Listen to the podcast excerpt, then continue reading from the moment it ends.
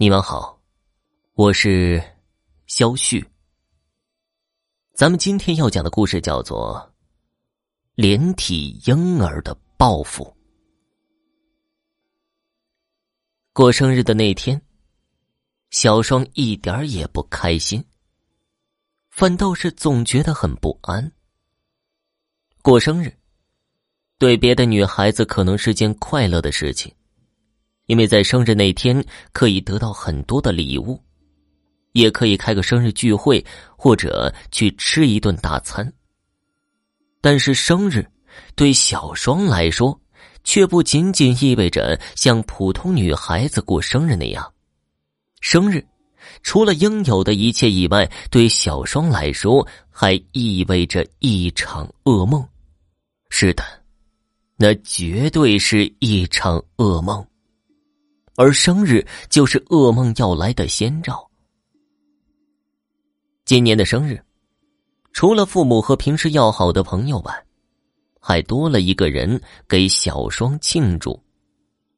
那是小双的男朋友小刘医生。小刘是小双通过朋友认识的，他是小双好朋友的高中同学，是本市医科大学的高材生，毕业后。留在医科大的附属医院里做外科医生，在小双的朋友、同学和亲戚中，没有一个人是在医院工作的。现在小双找了个医生男朋友，于是大家就都叫他小刘医生。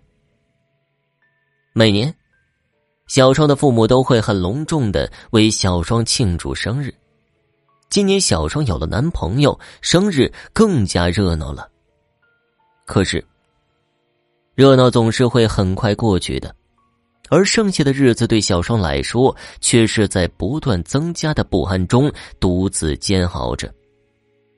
关于那个噩梦，小双从来没有对任何人说过，他想他说出来也不会有人相信。这个梦太恐怖，也太不可思议了。生日后的每一天，小双都在数着过。第一天，第二天，第三天，第二十六天，晚上，小双和小刘医生正在外面吃晚饭的时候，小刘医生的手机响了。听着小刘不断的说“哦，是”。小双的心就往下沉。果然，在小刘收线前说了一句：“好的，我马上就来。”小刘医生收起手机，有点歉意的看着小双：“有什么事儿吗？”小双故作不明的问小刘：“哦，是这样的，病区里来了个急需手术的病人，值班的小张忙不过来，叫我去帮忙。”小双没有说话，只是盯着小刘医生看。小刘被看得有些不自在，笑着哄小双：“ 乖，听话，我明天再请你吃饭，好不好？”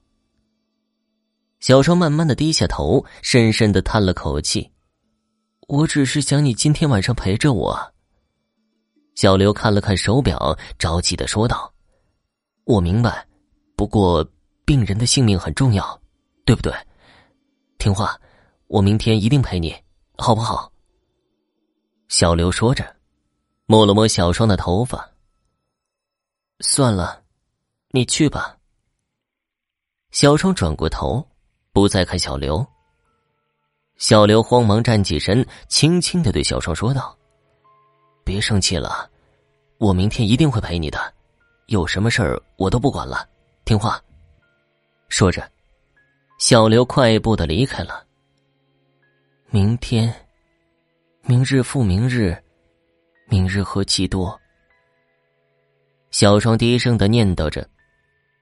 一个人吃完饭，小双在街上漫无目的的走着，他不知道该怎样度过这一个漫长的夜晚。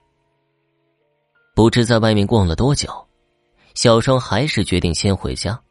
只要不睡着，就没办法做梦的。小双一想起那个噩梦，就不由得打了个寒颤，他害怕极了。回到家不久，他还是进入了梦乡。梦里，那个女孩子又出现了，她用很仇恨的眼光看着他。你终于来了。他似乎咬牙切齿的恨着小双，你夺去了我们两人共同的东西，是你害死了我。你现在生活的多么幸福，可那本来也是我的，我现在却不得不生活在那种环境里。他似乎要扑上来掐住小双的脖子似的，但他没有。小双颤抖着，恐惧极了。他很想问问那个女孩子到底是怎么一回事但是他一句话也说不出来。那个女孩子邪恶的笑了，小双更害怕了。他知道接下来会有什么更恐怖的事情发生。那个女孩子的脸几乎贴在了小双的脸上，小双想把头向后拧一拧，可是他一动都不能动。他能闻见那个女孩子身上的一股味道，像是医院的某种味道。好了，现在我要你去看看我生活在什么样的地方，你也该尝一下那种滋味。